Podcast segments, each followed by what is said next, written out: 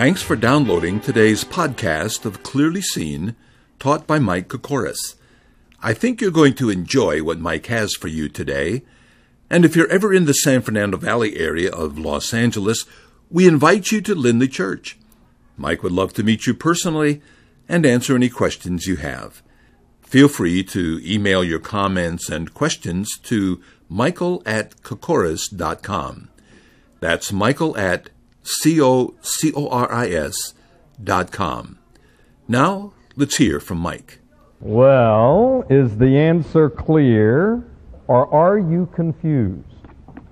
Maybe I should ask, do you remember the question? Let's start with the problem.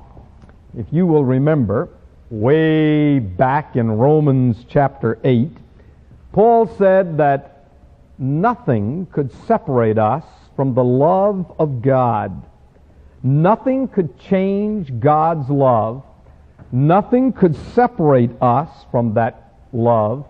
Nothing could possibly prevent God's program from being fulfilled. Now, that immediately brought up a problem.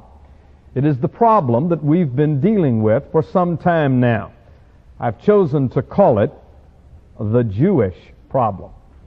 Simply stated, the problem is this. At the end of Romans 8, Paul promises us that nothing can separate us from the love of God or change God's program for us. But then God made promises to the Jews in the Old Testament. And apparently, those promises are not being fulfilled in them. So here's the problem.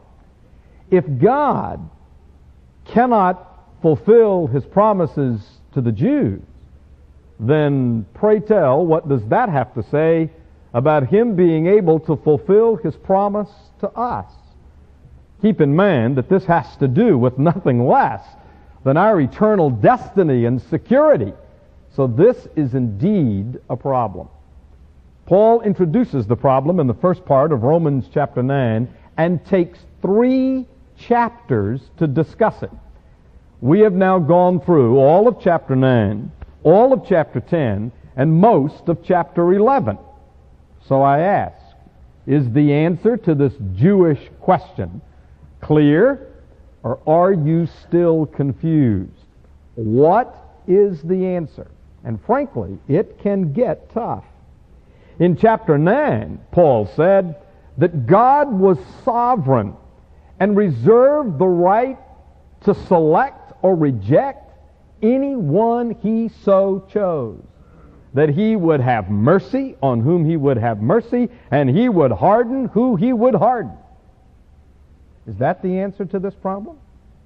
That God is sovereign?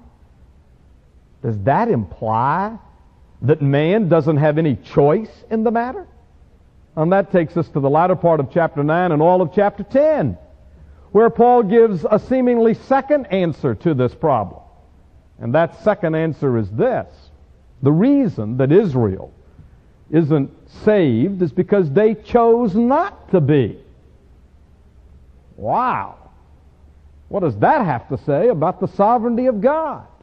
Does that mean God's program will, after all, not be fulfilled? And then you get to chapter 11. And it really gets interesting.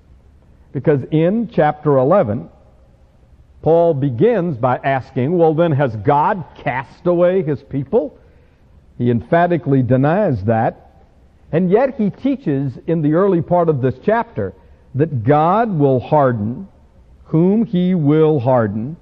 And yet at the same time, a remnant will be saved and ultimately all Israel will be saved. Got it? I mean, is the answer clear or are you still confused? I'm telling you, this is some of the most complicated reasoning in all of the Bible. Perhaps I should use the word complex.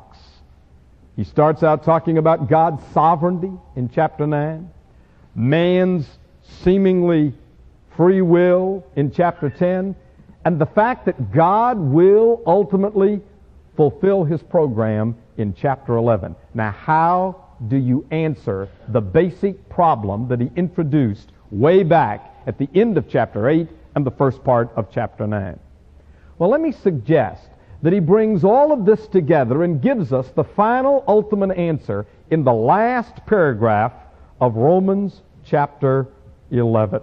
So will you turn with me to Romans chapter 11, where I'm going to begin reading with verse 25 to see the ultimate solution to this so-called Jewish problem. Here's what Paul says. Romans chapter 11 verse 25. For I do not desire, brethren, that you should be ignorant of this mystery, lest you should be wise in your own opinion, that hardening in part has happened to Israel until the fullness of the Gentiles has come in. And so all Israel will be saved, as it is written. The deliverer will come out of Zion, and he will turn away ungodliness from Jacob. For this is my covenant with them when I have taken away their sins. Concerning the gospel, they are enemies for your sake. But concerning the election, they are beloved for the sake of the fathers. For the gifts and callings of God are irrevocable. For as you were once disobedient to God, yet now obtained mercy through their disobedience, even so these also have now been disobedient, that through the mercy shown to you, they also may obtain mercy. For God has committed them all to disobedience, that he might have mercy on all. Oh, the depth of the riches, both of the wisdom and knowledge of God. How unsearchable are his judgments, and his ways past finding out. For who hath known the mind of the Lord, or who has become his counselor, or who has first given to him, and it shall be repaid to him? For of him, and through him, and to him, are all things, to whom be glory forever. Amen. Frankly, this passage, though it ties together a number of the threads of the last three chapters, and in a sense is simple, at the same time can itself be a bit complex.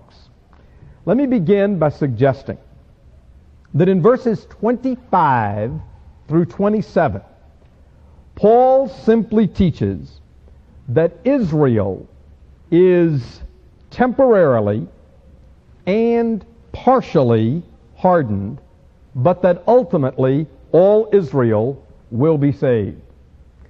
Let me repeat that. That statement summarizes verses 25 through 27 of chapter 11, and to a great degree summarizes the three chapters of Romans 9 through 11. The statement is this Israel is temporarily, partially hardened, but ultimately all Israel will be saved. Now let's begin by showing you how I came to that conclusion. Paul begins verse 25. For I desire, brethren, that you should not be ignorant of this mystery. When Paul says, I desire that you should not be ignorant.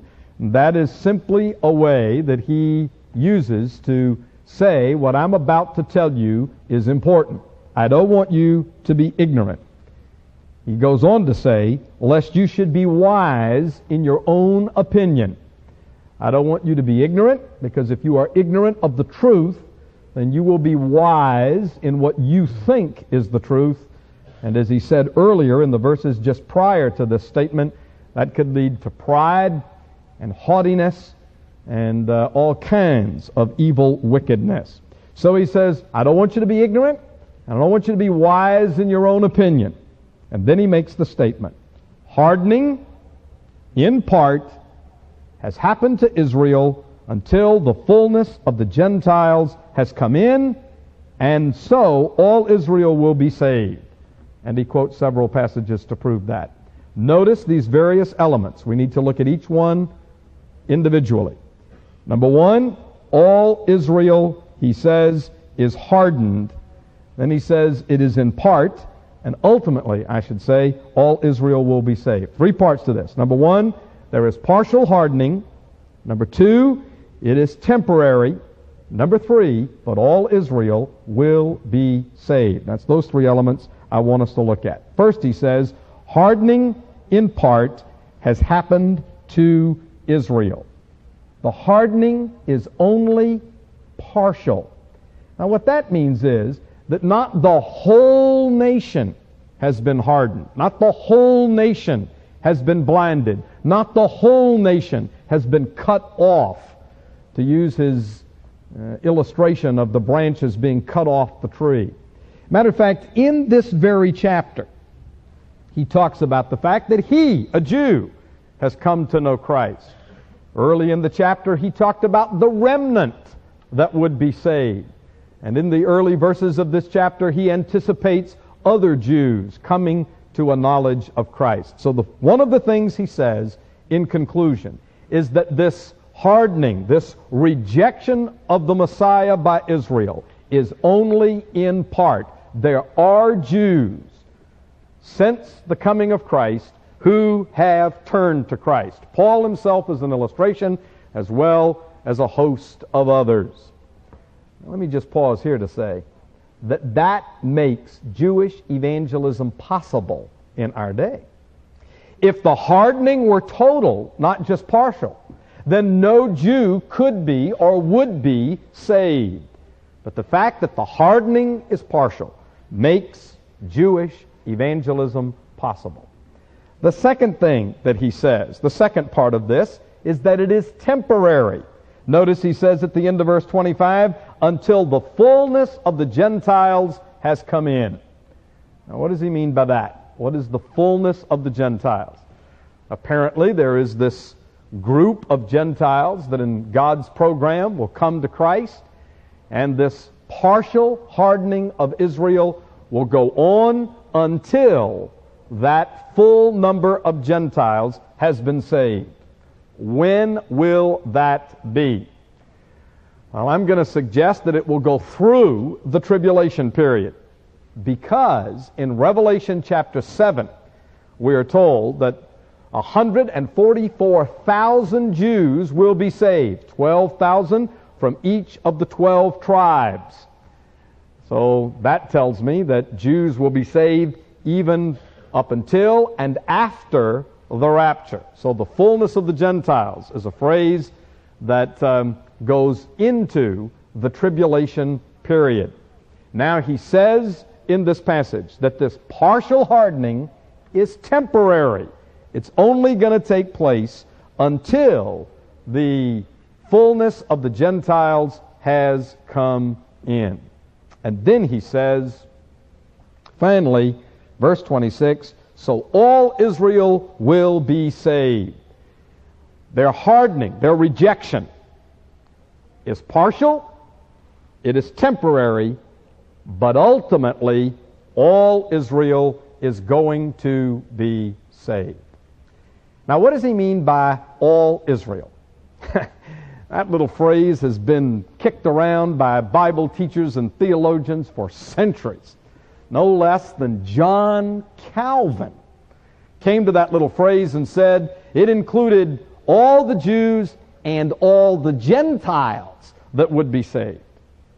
He did that based on a verse in Galatians 6 where some interpret Israel to mean the church.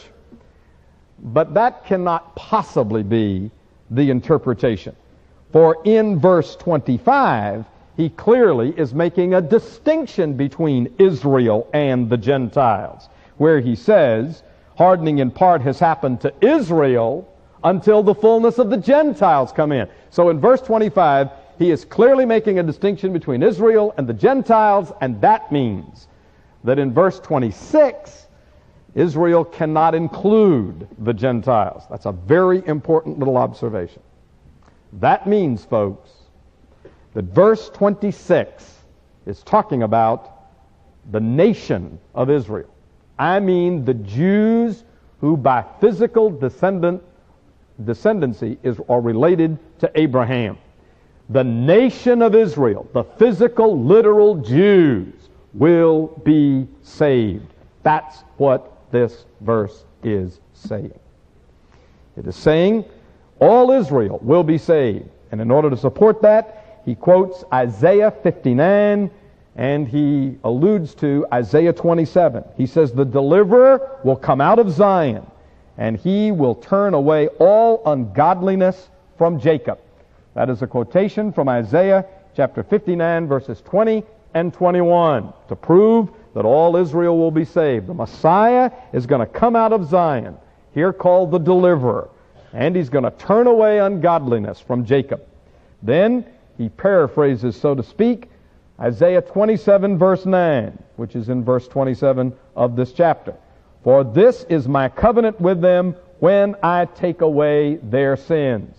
Isaiah chapter 27, verse 9 indicates that God will take away the sin of Israel, and Paul says that is going to happen at a future time from his day. Now, when is this going to take place? Verse 26 says, quoting Isaiah, the deliverer will come out of Zion. It didn't happen at the first coming of Christ, so it must be that it will happen at the second coming of Christ.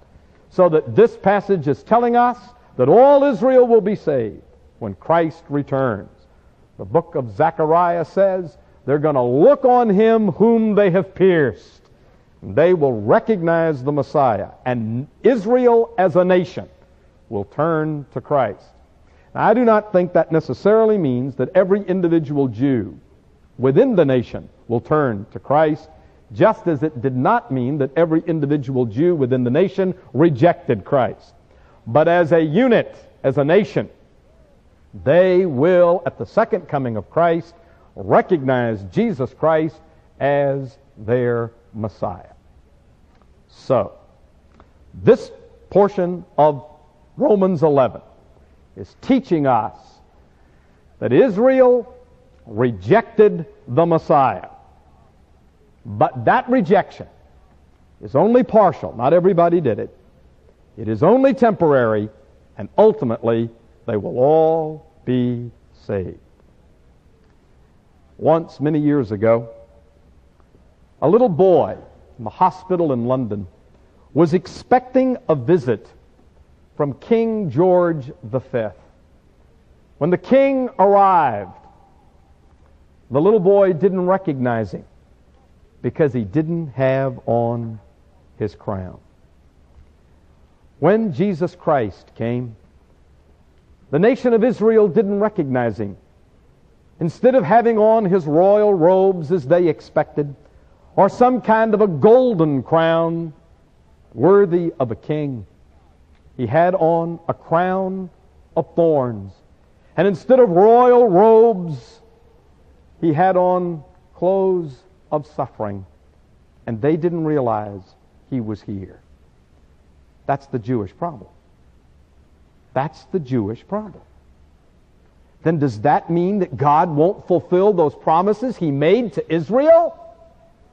And if God wasn't faithful to those promises he made to Israel, then what does that have to say about all those promises he made to us? Like, nothing can separate us from the love of Christ. Like, we are guaranteed glory. But you see, this is the answer. No, no. That little boy didn't recognize King George V when he came into the hospital at first because he didn't have on his crown. But eventually the king identified himself and the little boy knew who he was in a very similar fashion. The Jews, when Jesus came, did not recognize him, but Paul says that was only partial. It didn't extend to every individual in the nation. It was only temporary because one day Israel will recognize their Messiah.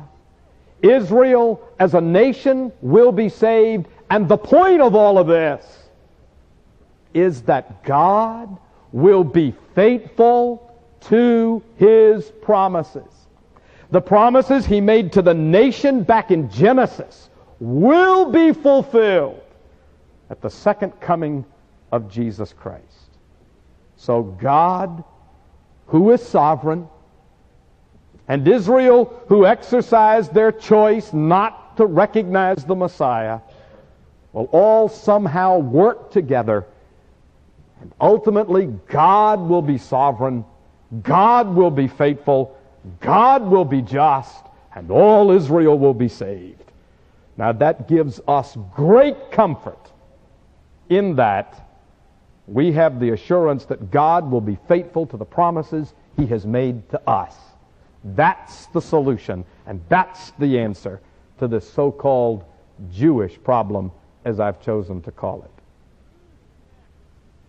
Now, having said all of that, in this passage, Paul turns his attention to Gentiles. In verses 28 to 32, he says to them, Let me explain something based on what I have just said. And this just might explain why there's some confusion as we try to weave our way through this complex subject. This is one of the applications of all of this. In these verses, he explains that God has committed both Jew and Gentile to disobedience. I mean, that's the problem, isn't it? That's the problem we started with in chapter 9. They were disobedient, the Jews. And that put in jeopardy and in question whether God would fulfill his promises to them and ultimately to us. So what he says now is God committed Jew and Gentile to disobedience. And then with an interesting twist, he says in these verses, so that he could have mercy. Look at the passage. I'll show you what I mean. Verse 28. Concerning the gospel, they, that is the Jews, are enemies for your sakes. But concerning election, they are beloved for the sake of the fathers. Now, looking at the Jews, Paul says, there's two ways to look at this. In one sense, they have become enemies. They rejected the Messiah. That's Romans chapter 10. There's another way to look at this. Concerning election, they are beloved. That's Romans chapter 9. They are beloved for the sake of the fathers, meaning for the sake of the patriarchs to whom God gave promises. So he is saying in these verses that the rejection of Israel was so that Gentiles could be saved. That their disobedience was for your sake. Now that's one way to look at what's happened with this Jewish situation. They were disobedient. They became enemies of the gospel so that God would turn to the Gentiles and you could be saved. But he said that isn't the whole story. So he goes on to say, they're still elect. God has still chosen them. God has still made promises to the fathers, and he will fulfill those promises. So just because there has been temporary disobedience doesn't mean that God will not fulfill his promises to Israel. He goes on to explain in verse 29, for the gifts and callings of God are irrevocable. God gave gifts to Israel. They were listed in the opening verses of chapter 9. We went through them. God called them, meaning He elected them, He selected them, He chose them, He called them. And once God gives a person a gift, and once God calls someone to His program, that is irrevocable. God doesn't reverse Himself. He doesn't change His mind. It will stand. Now that verse, folks, is directly related to the promises God gave to the fathers, meaning the patriarchs, meaning the Abrahamic covenant that was renewed with Isaac and Jacob. That means that God promised the patriarchs the land. He gave them gifts like the Mosaic law and the covenants. And He will fulfill those covenants. Now that's the primary meaning of this verse in the context of Romans 11. The other thing this verse means because all of this goes right back to chapter 8, is that nothing can separate us from the love of God. We are promised eventual glorification, and nothing will change that. Whom he justified, he will glorify, Paul says at the end of Romans 8. This verse, in my opinion, is one of the great proofs in all the New Testament for the doctrine of eternal security. I remind you that it is in the book of Romans that we are told in chapter 6 the wages of sin is death, but the gift of God is eternal life. And in Romans chapter 11, he says the gifts of God are irrevocable. One of the gifts is eternal life, and that is irrevocable. If you have truly trusted Jesus Christ as your Savior, you are sealed by the Spirit of God, and that is irrevocable. You are in, you are sealed and nothing can change that. So he is saying that um, Israel rejected the Messiah. They were disobedient. But that's so God could show mercy to the Gentiles. But that doesn't mean he's rejected Israel. Now he says another thing.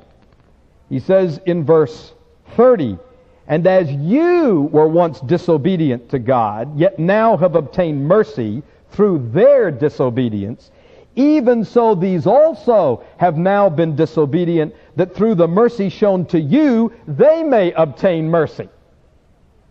I know this gets a little complex, so let me see if I can simplify it. The point Paul is making in verses 28 to 32 is that God allowed both Jews and Gentiles to be disobedient so that he could show mercy. That's the point. Keep it in mind. In verses 28 and 29, he is saying that Israel was disobedient so that God could show mercy to the Gentiles. Now, in the next several verses, in verses 30 through 32, he is saying and eventually the Gentiles are going to be disobedient. And he's going to show mercy back to the Jews. If you will recall, earlier in the chapter, he talked about the fact that he would show mercy on one to provoke the other to jealousy. But the point is this, and that's what I don't want you to miss. God committed both Jew and Gentile to disobedience so that he could show mercy to all. Matter of fact, that's the conclusion. Verse 32. For God has committed them all to disobedience, that he might have mercy on all. Just underline that verse. If not in your Bible, in your brain, because that's the point. God committed them all to disobedience so that he could show mercy. Now, the Jewish problem, as I've chosen to call it, is that they were disobedient. Does that mean that God isn't going to be faithful to his program to Israel? No, it doesn't, because that's only temporary and it's only partial. Ultimately, God will save all Israel. God will be faithful to his program. God will have mercy. But here's what Paul wants us to understand in the meantime. That disobedience, which became the initial problem, which works both ways with Jews and Gentiles, was so that God could show mercy. Isn't that a cute twist? we started out saying this their disobedience, their rejection of the gospel, their hardening was the great problem. God turns it all around and says, No. No, their disobedience was so that I could show mercy. Their disobedience is not a problem at all for him. It's the basis on which he demonstrates just how great his mercy is. So, what's the conclusion? Verses 33 to 36. This is marvelous. Paul says, Oh, the depth of the riches, both of the wisdom and the knowledge of God. How unsearchable are his judgments, and his ways past finding out. Here we thought we had this great problem the disobedience of Israel, the rejection of Israel of the gospel. And now we discover that God uses that very disobedience to show mercy to the Gentiles. He's going to use the disobedience of the Gentiles to show mercy to Israel. Oh, the depth of the riches of the wisdom and the knowledge of God. God wasn't baffled by this problem. God wasn't surprised by it. God wasn't confused by it. He used even the disobedience to show mercy. So he says, this is unexpected. Because they were disobedient, and this is the reason it was a problem for us, because they were disobedient, what we would expect is wrath and judgment. And here's the surprise twist. they were disobedient, all right. Nobody's questioning that. But God didn't demonstrate his wrath. He didn't execute judgment. Will you please hear me? This is incredible. He just used their disobedience to demonstrate his mercy. That incredible? And so you come to that and you say, oh, oh, the depths of the riches of both the wisdom and the knowledge of God. Here we thought we had a problem. It wasn't a problem at all. God used it for his own glory. So he quotes several other passages. He says in uh, verse 34, For who has known the mind of the Lord? Or who has become his counselor? That's a quotation from Isaiah chapter 40, verse 13. He says in verse 35, Or who has first given to him, and it should be repaid to him? That's a quotation from Job 41, verse 11. He is simply saying, Nobody has known the mind of the Lord. Nobody has been his counselor. Nobody has first given to him so that he then uh, is owed something by God and God is in his debt. And he's quoting these verses from Isaiah and Job to say that. What he's saying is, we came upon this problem and we simply didn't understand the divine design or the divine program or the divine purpose. We had to have it revealed to us. Unaided man cannot discover God's plan or counsel God's person. Somebody has likened this to a fly on a pillar of a huge cathedral. And that fly has no comprehension of the overall design of the architect in building that cathedral. Man looks at what God is doing and he is absolutely baffled like the fly on the pillow of a cathedral. He doesn't comprehend and he doesn't understand. And who, pray tell, would dare give God counsel? It's like a moron trying to give counsel to a heart surgeon or a brain surgeon. No. No. We stand amazed in the presence of the Nazarene. Oh, the depth of the riches of the wisdom and the knowledge of God. He is sovereign. He shows mercy on whom he will show mercy, and he will harden whom he will harden. And at the same time, man has a choice in that. But none of man's wrong choices, man's disobedience, if you will, will negate or make invalid the program of God. God will, even in the midst of man's disobedience, fulfill his program. Then what is there left for us to do? We had to be re- told that. That had to be revealed to us. Unaided man couldn't figure that out. So Paul ends the depth of these three chapters with praise. He starts in verse 33 by simply exclaiming, Oh, the depth of the riches of the wisdom and knowledge of God. And he ends by saying in verse 36, For of him and through him and to him are all things, to whom be glory forever. Amen and amen and amen. All you can do in the face of God's eternal program and God's great sovereign choice. And even in the face of man's disobedience and sin, and to see how God weaves that into his program and purpose, is to just praise God. Verse 36 says, Of him, God is the source of all things. And through him, God is the means of all things. And to him, God is the end of all things. Therefore, praise be to God. He is the creator, the sustainer, and the goal. So just thank God.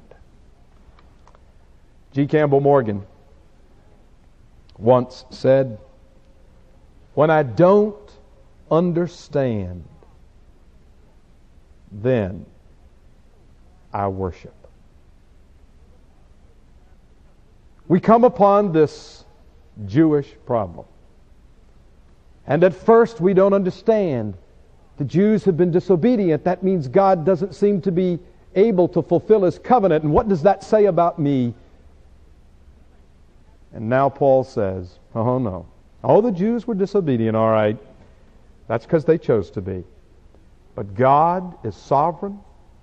He will fulfill his promises, even using disobedience to show mercy. And all there's left for us to do is praise him. Oh, the depth of the riches, of the wisdom, and the knowledge of God. How we're going to sum up just the verses we've looked at today. I do it like this. When the believer understands that God's solution to the Jewish problem is to ultimately save all Israel, then he will praise God for his wisdom. If I were going to embellish that a little further, I think I'd polish it by saying, when believers understand that God's solution to the Jewish problem is ultimately to save all Israel, even though they are now disobedient, then he will just praise God for his wisdom.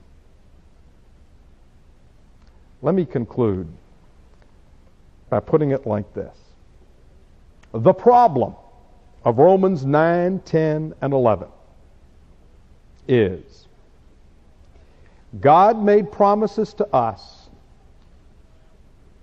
but Israel's history looks like he didn't fulfill promises he made to them. That's what I've chosen to call the Jewish problem.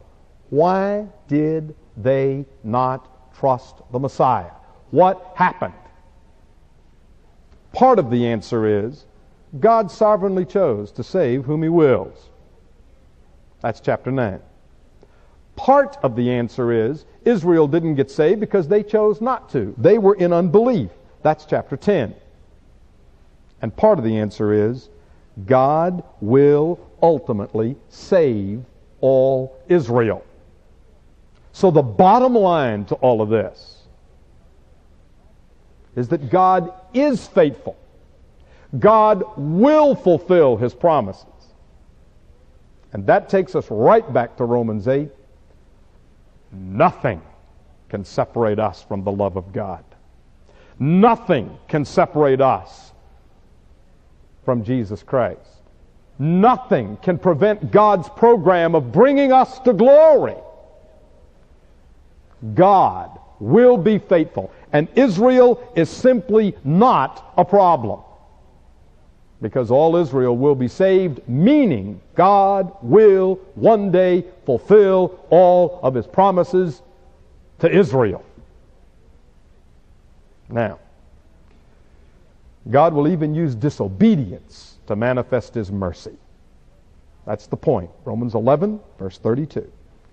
He will even use disobedience to show how merciful he is.